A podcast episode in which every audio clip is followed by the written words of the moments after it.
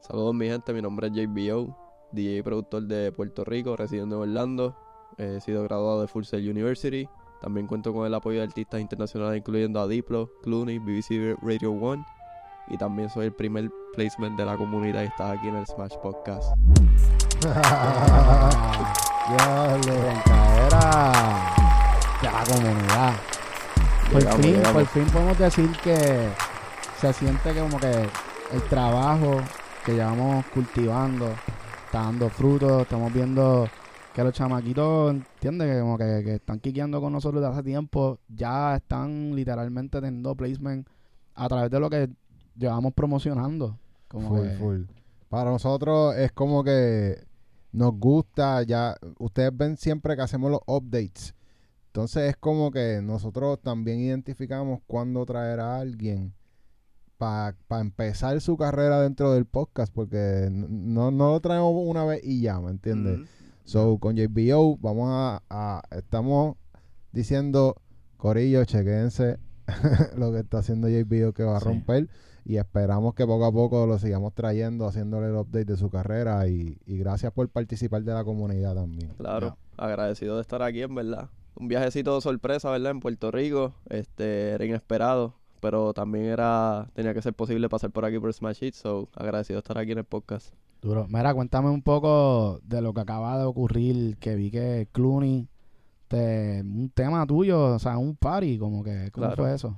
Pues en la música electrónica, ya yo llevo desarrollándome como DJ desde hace muchos años. Este, ahora estoy más involucrado en lo que es la escena del Latin House y el Tech House. Y la electrónica funciona diferente a la industria latina urbana.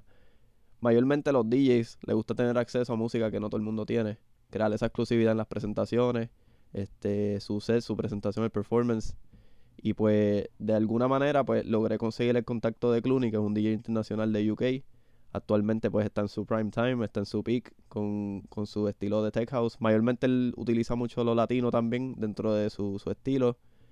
Y pues a través de una plataforma llamada Classy, un italiano, ¿verdad? Este hizo un Instagram Live donde yo le presento mi canción, este Chanel y Coco, que es el nombre del, tema.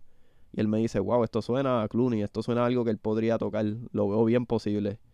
Luego que él tumba el live en Instagram, pues él me dice, mira, tengo el email, tengo un contacto para que se la envíe.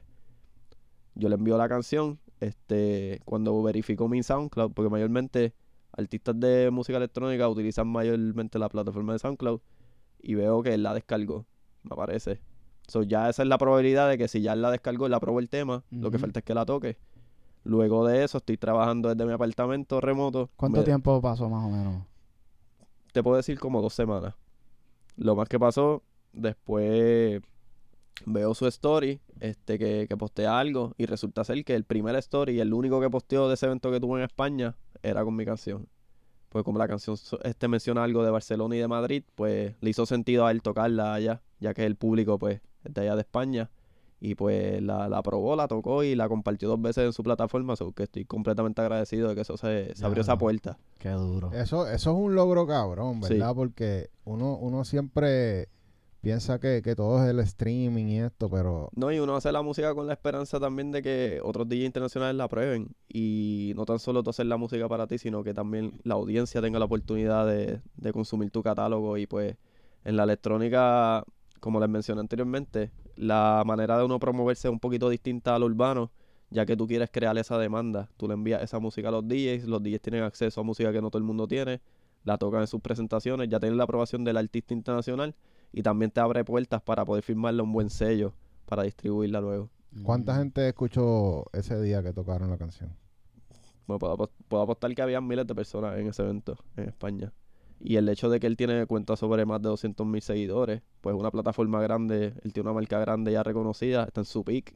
So, mucha gente vela también y, y quisiera también esa, esa oportunidad que él le brindó a alguien como yo de tocar la música de uno. Este, de que, ¿verdad? Tu- tuviera esa aprobación, pues abre otras puertas a futuras colaboraciones, otros proyectos, enviarle más música. Porque ya, si aprobó tu sonido, pues ya tú tienes esa vía abierta ahí de que él quiera consumir más de tu música y saber de ti. Exacto, entraste a un network literalmente ahí. Claro. ¿Y qué cosa, cómo tú le puedes sacar provecho a, este- a estas oportunidades? ¿Cómo funciona eso dentro de la industria? de, de la electrónica específicamente. En la electrónica, como te había explicado previamente vía Instagram, eh, los DJs utilizan un método llamado promos, que son temas que ya están finalizados y ellos trabajan un pack de canciones que tienen on release y se lo envían a diferentes DJs inter- internacionales a través de emails. Y lo que hace eso es que vas creando demanda a tu marca. El DJ aprueba tu canción, la toca en vivo, genera público, esa audiencia llega a ti, tienes seguidores nuevos y otras plataformas también te ponen el, ojo para luego entonces, ¿verdad? Ver qué va a pasar con esa canción, hacia dónde va a salir y, y qué se va a llevar a cabo. Pero tú quieres crear ese tráfico. Le brindas música y contenido a DJs que tengan, que no todo el mundo tiene acceso. Luego tienes la aprobación, crear la relación con el, con el artista internacional. Si tiene un sello, mayormente muchos de esos DJs, incluyendo a Clooney, tienen su propio sello. Puede crear los chances de que filme la canción. Y todo eso rebota como 360 hacia ti, hacia tu marca. Porque ayuda a permitir ese crecimiento de tu audiencia, seguidores nuevos, listeners nuevos. Y ayuda a sumarle más a tu catálogo. Diablo, espérate, vamos a tirarle una bendición. este cabrón. Ok, so. Hablando y ya viendo la perspectiva de lo que acabas de explicar, ya hiciste toda esa ronda, tú lo hiciste, ahora solamente te falta que la disquera de, de Clooney saque tu tema. que filme el tema. Y ya, como le mencioné, él es una persona que está bien adentro de, de su sello, de lo que él quiere también compartir en sus plataformas. So que ya con el hecho de cumplir esos dos pasos, de que él descargara la canción y no tan solo la descargara, sino que la tocara y la posteara dos veces, le suma más valor a mi trabajo y pues crea esa probabilidad de que ya él apruebe ese tema para sacarle en su sello. ¿Te habías hecho eso antes ya con otros DJs y no te había pasado o esta es la primera vez que tú haces esa La primera vez, no es la primera vez que me sucede en la electrónica, porque anteriormente yo hacía dubstep. Cuando yo comencé la electrónica y pues de alguna manera u otra, otros DJs internacionales también se toparon con mi música, porque yo hacía mucho remix de trap y más para el concepto de festival, y llegaron a tocarla, que de hecho, gracias a eso, este, mi música llegó a la plataforma de BBC Radio One, que es una plataforma Claro. grande, Sí. y Diplo tiene su estación llamada Diplo and Friends, que él em- invita a este DJs a hacer un guest mix. Y gracias a eso salí dos veces en la plataforma. Que de hecho, al sol de hoy todavía Diplo me sigue en SoundCloud. Y fue por eso. Duro. Claro, cabrón. So que me descubrieron básicamente por SoundCloud. Y así Mm. fue que una cosa llevó a la otra.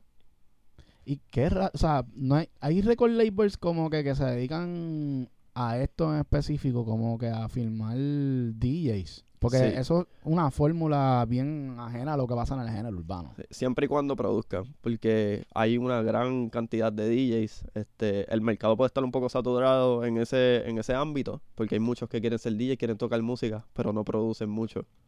So, tú quieres ser DJ y productor para poder tener esa probabilidad de que tanto suene en tu música o tengas la oportunidad de hacer un podcast mix para estas estaciones de, dentro de la música electrónica o al igual que filmen la canción y salga bajo un sello de ellos mismos. Mm. Todo está en la música, es lo primero siempre. ¿Y cómo se hace ese negocio? ¿Tú le vendes el máster? Casi siempre, por lo menos en mi caso, yo lo que he hecho es crear demanda primero. Yo quiero crecer mi audiencia para luego que yo saque la música bajo distintas, ¿verdad? sellos y plataformas, pues cree esa audiencia y le sume a mi catálogo y pueda generar de eso. So, yo lo que hice fue un concepto llamado After Hours, que cogí temas de tendencia o temas que estaban ya justo a salir y mi meta era ser el primero en lanzar un remix de esa canción. Porque yo sé que cuando un DJ vaya a querer buscar esa canción para tocarla en vivo, la primera que le va a aparecer en el algoritmo es la mía. So, eso fue una técnica que utilicé. Lo hice con Riri de John Mico, lo hice con Gatúbela también, y con un tema de Judeline llamado Canijo, que un colectivo la, la promocionó dentro de su plataforma, que cuenta con un buen número de plays y de streamings. Y eso me ha permitido network y colaborar con otros productores de otras áreas, incluyendo España, México, otras áreas también de Estados Unidos. Y eso es lo que estoy tratando de generar, más audiencia para seguir creciendo mi catálogo y luego de ahí partir a generar más ingresos de mi música. Entonces son muchos los leaders. Exacto. Sí, sí, es como, pues como el arte en verdad, en realidad. O sea, como uno lo regala y eventualmente Claro. cuando la marca sube, pues uno, ese valor es lo que, de ahí es que tú vas a monetizar. No, y dentro de los mismos descargas gratis de estos remixes, porque yo lo hago bajo Common License, que no estoy afectando, ¿verdad? Conociendo ya que esos temas tienen derechos de autor, pues lo estoy haciendo bajo descarga gratis, reconociendo que los derechos no me pertenecen, que es simplemente una remezcla del tema para términos de, de promover mi, ¿verdad? mi creatividad, mi, mi branding, pero que también darle una herramienta a otros DJs de poder tocarla en sus eventos. Este, y dentro de esos mismos releases, yo creo unas campañas dentro de una plataforma llamada Hype Edit, que yo te doy Ajá. acceso a mi canción, descarga gratis, pero antes de yo, tú poder bajar la canción, tú me tienes que seguir primero en Instagram y seguirme en Spotify. ¿Y qué hace eso? Genero más monthly listeners, tengo más followers. So, a la hora de yo distribuir un tema nuevo, genero más plays y más streamings. ¿A quién tú le haces targeting para eso? De, o sea, cuando tú estás haciendo lo de las descargas, tú estás am, como que tratando de a- a- apelar la audiencia de DJs o a un público en general. Mayormente el público de la música electrónica en este caso, dentro del house. Este, y más en el formato mío que es más Latin House. Y para eso existen los colectivos también que, que se especifican en ciertos estilos de house. Y pues yo busco algo que sea el mismo nicho. Y de ahí entonces promuevo mi música también y me ayuda entonces a expandir mi marca. Ok. Y eso de Hype ¿tú le- lo estás haciendo con campaña o...? Son campañas. Sí. So, yo lo que hago es que voy a sacar un tema, trabajo la campaña de antemano, yo puedo decir qué plataforma yo quiero utilizar donde me sigan primero antes de darle el acceso a la descarga gratis de- del tema y pues voy generando más audiencia. y le metes ads a esa... a- a- Sí, hago, hago mis inversiones también y la promuevo dentro de las diferentes redes sociales. Eso es lo que mayormente yo hago y me ha funcionado súper bien. ¿Qué usa? ¿Qué plataforma para hacer promoción? Instagram, Facebook, Threads, ahora mismo otra plataforma que muchos DJs se están involucrando más y más y haciendo sus cuentas también. So, estoy tratando de diversificar también y crear distintos contenidos de promoción para entonces eh, expulsar más la música. Facebook Threads. Threads, Que es gente- una plataforma Ajá. dentro de lo que es Instagram también. Y eso es, ¿y qué tú haces? Poner el link ahí. Comparto el link, pu- comparto distintas promociones, trato de mantenerme activo en todas las redes sociales. Mayormente yo me paso más en Instagram porque es donde más conecto con mi audiencia o en SoundCloud, ya con los DJs. Porque yo la, la herramienta está en enviarle la música a los DJs mayormente. Porque tú quieres expulsar tu música, tú quieres que tu música llegue a otros públicos también. Y de esa manera, pues ellos aprueban el tema, eh, ves el feedback directo de, de, de la audiencia. Porque no es como subir un tema a las plataformas que tú estás esperando a ver la aceptación del tema. Ya en la música electrónica y siendo un DJ, ya tú estás viendo el feedback directo, ya tú sabes cómo la audiencia va a responder. So que también lo que había explicado anteriormente, el hecho de yo enviarle esta música que yo no he sacado para el público, a los DJs, me permite a mí, a mí ver ese feedback directo de la audiencia. So me da a mí ese sentido de que, ok, la, la gente que con el tema va a funcionar. Es verdad, es verdad. Y, y que también ya crea un hype. Claro. Ujú. Para cuando sale el tema ya hay gente gritándola. Y, Y hay gente sí. que, que de hecho me pasó con, con un DJ y productor de California, Boyd, que es alguien súper talentoso, que estoy en planes de colaborar con él. Él me escribió por ese tema de Chanel y Coco. Él también lo compartió en un podcast de New York y está recibiendo buen feedback del tema. Y su pareja le dijo, ah, me encanta más el tema de él que, que tu música. Y él me dijo, mira, a ella le está gustando más tu música que la mía. ¿Qué cojones? So que- pero eso es lo que tú quieres crear, crear ese, ese sentido de hype, de, de emoción, de que la gente esté esperando ese tema. Y, y el hecho de, de que estos artistas internacionales promuevan tu, tu música también, a la hora de tú distribuir ese tema y a la hora que salga, ya lo están esperando. So, va a generar mucho más que solamente anunciando un tema que nadie ha escuchado y luego promoverlo. Y es bien normal que los DJ compartan temas. Como que, por ejemplo, si, si Cloney dice como que no, yo voy a ser el que este tema lo va a pegar. ¿Vienen otros DJs a hacer lo mismo o no? Es todo supply and demand, porque Clooney lo tocó. So, el hecho de que Clooney es un artista que está en su prime, otros DJs lo van a querer. Es como un Mm. efecto domino. ¿Me sigue? Y me pasó con ese tema. Había gente que dudó del tema primero. Me dijeron, mira, yo creo que deberías cambiarle esto, la estructura. Creo que todavía le falta con la producción. Vieron que él lo tocó. Me encanta el tema. Lo bajaron una o dos veces.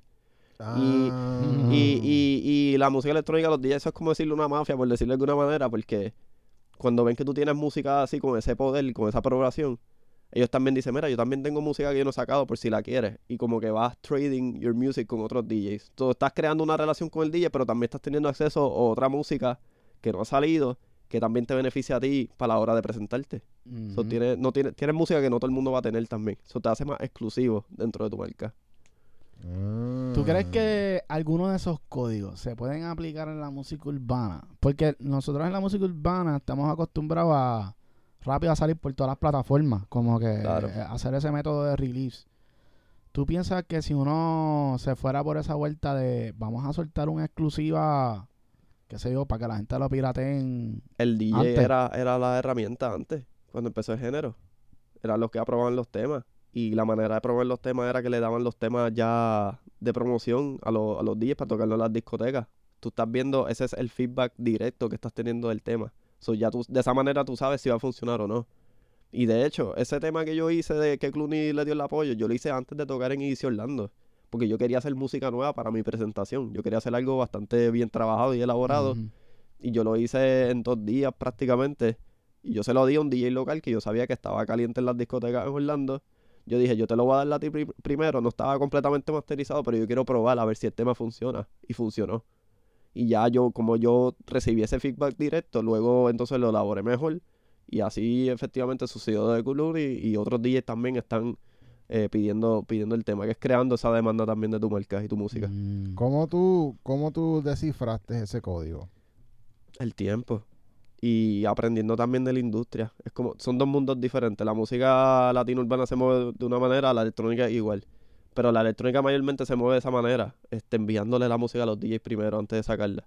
Y enfocándote plenamente en hacer tu música primero y crear esa demanda. No hay plataforma ahora mismo, no existe una plataforma con una comunidad como por ejemplo como la de nosotros, una comunidad de gente urbana, ¿sabes? Lo urbano, como que nosotros hablamos mucho con gente que está en la industria urbana, pero como que no sé si existe algo parecido, pero en la electrónica. Lo hay. De hecho, hay hasta artistas internacionales que tienen su propia comunidad de Discord. Lo utilizan mucho también. Sí. Este, los mismos eventos, el networking es bien importante. Y SoundCloud. SoundCloud siempre va a ser una plataforma relevante para los DJs. Y no va a dejar de ser, ¿sabes? Nunca va a perder ese, ese factor.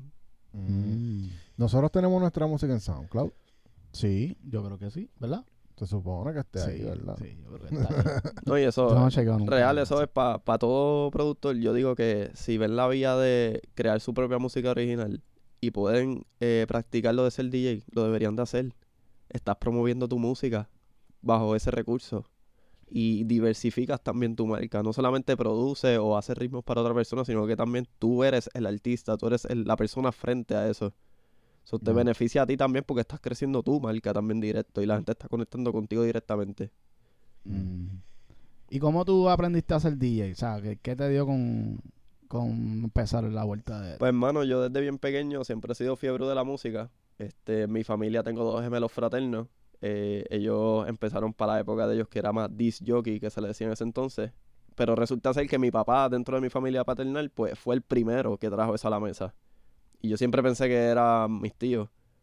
Y desde bien pequeño creciendo, pues yo siempre veía las pibis, los amplificadores, las Tú tenías dos tíos gemelos. Tengo dos tíos gemelos fraternos. Ah, ok, ok. Y actualmente todavía lo siguen, siguen haciendo actividades privadas y eventos. Que son DJ y tu papá también fue DJ. Fue DJ, sí. Ah, pues tú lo tienes ya hereditario. Sí, y como siempre lo veía en las actividades, Y era tu bien fe- abuelo de seguro también odia con No, mi abuelo no, mi abuelo. Pero sí, era bien presentado. Siempre veía las máquinas y quería tocar un botón, quería ver qué hacía.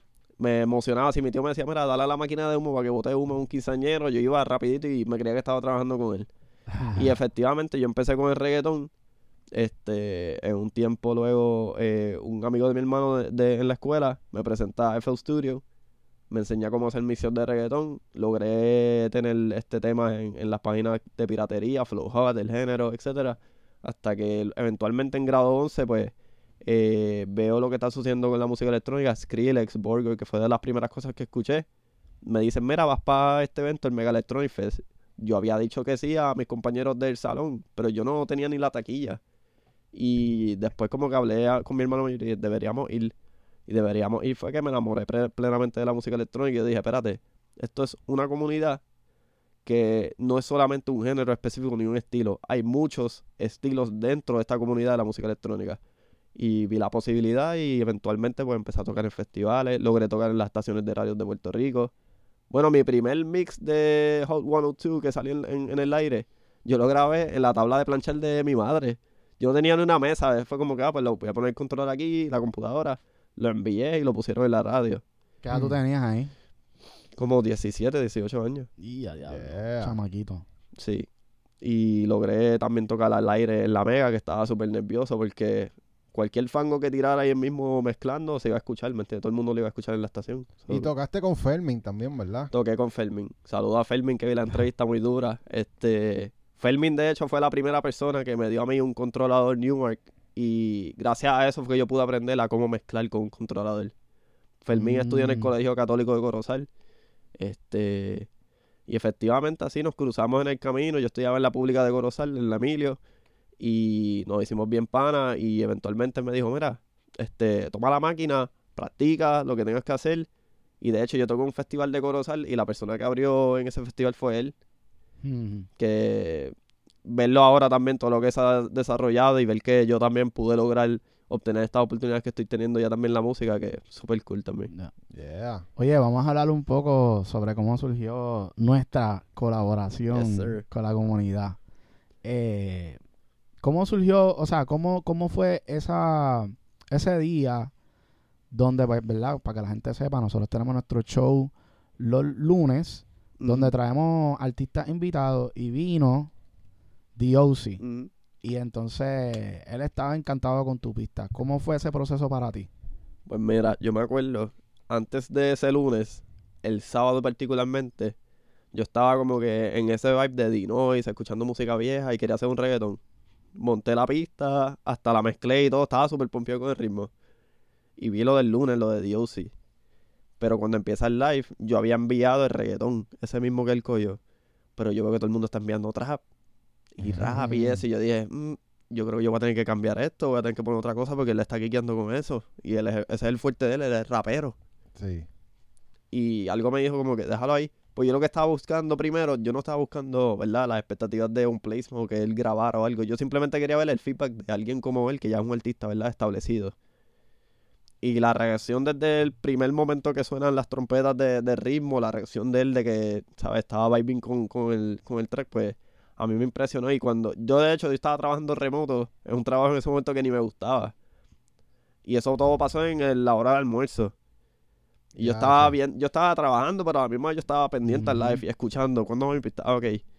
Hasta que fue la votación y, y ver que luego reaccionó como que voy a proponer lo de grabar el tema. Eso fue, yo estaba literalmente riéndome y te digo, wow, una cosa como surgió primero y verdad lo que, lo que fue después.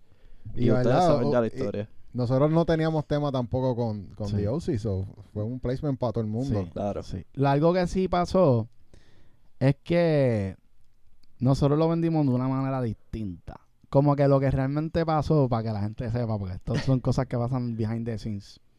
Él nos dijo antes de, de empezar el show que él quería, como que, que no quería tirar en vivo. Porque en ese momento casi siempre todo el mundo venía y le tiraba en vivo. Claro. Y él nos dijo antes del show, y esto fue estratégico también, pues como que para que se viera cabrón en el show. Entonces él nos dijo, yo lo que voy a hacer es que al final, el que gane, como que yo voy a grabar un tema, y lo vamos a tirar y vamos a sacar el tema. Ya.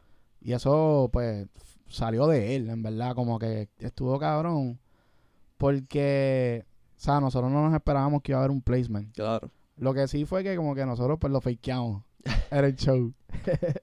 No, pero como que era fue sorpresa para todo el mundo. tú Claro. sabes. claro. No, sí, cuando él lo dijo, que él dijo, espérate, para, para, como que voy a proponer algo, yo dije, "Mm, esto está, está raro aquí, ¿qué está pasando aquí? Cuando dijo eso, yo, ¿qué? Yo rápido llamé a todo el mundo, era, Dios sí, va a tirar, ¿me Sí. entiendes? Y, pero fue súper con la experiencia y lo que sucedió con el tema, ¿me entiendes? Lo que terminó siendo brutal, en verdad. Sí. Y ahí está la importancia de seguir la intuición de uno también. Ya. Si ya tú enviaste algo de primeras, porque eso es algo, si algo te dice ya que eso es lo que debes de enviar, envíalo. Porque los chances son que eso era lo correcto de enviar. Y así sucedió conmigo, ¿me entiendes? Y nosotros tampoco teníamos planificado hacer ese concepto. Porque en realidad nosotros estábamos como lo, con lo de You Know We Got That Sauce. Ya. Y era eso, no queríamos hacer, o sea, sabíamos que queríamos hacer otros conceptos, pero no teníamos en mente hacer algo como lo de Bizarrap. Ya, Porque era como que, ah, no queremos ser copiones y qué sé Claro. yo. claro. Pero de la manera que nació, o sea, con- cuando salió de él, dijo, él dijo como que no, esto tiene que ser un Smash Hit Session. Y nosotros como que, let's go with the flow. Como Exacto. que, pichea, vamos a hacer... Fluir. Ah, fluimos y se convirtió literalmente en, el en la primera sesión de Smash. Como que ese concepto. No, y yo recuerdo que en mayo de este, del año pasado yo, vi, yo vine a Puerto Rico, que de hecho ahí fue que logré venir aquí por primera vez. Que usted me dijo, ah, ¿viste el video? Videos y yo qué. Y me quedé bien impresionado en verdad y como les dije, lo que terminó siendo el resultado súper brutal y agradecido de verdad que él haya tirado ese tema. Yeah. Full. Entonces, ¿qué planes tienes ahora, 2024?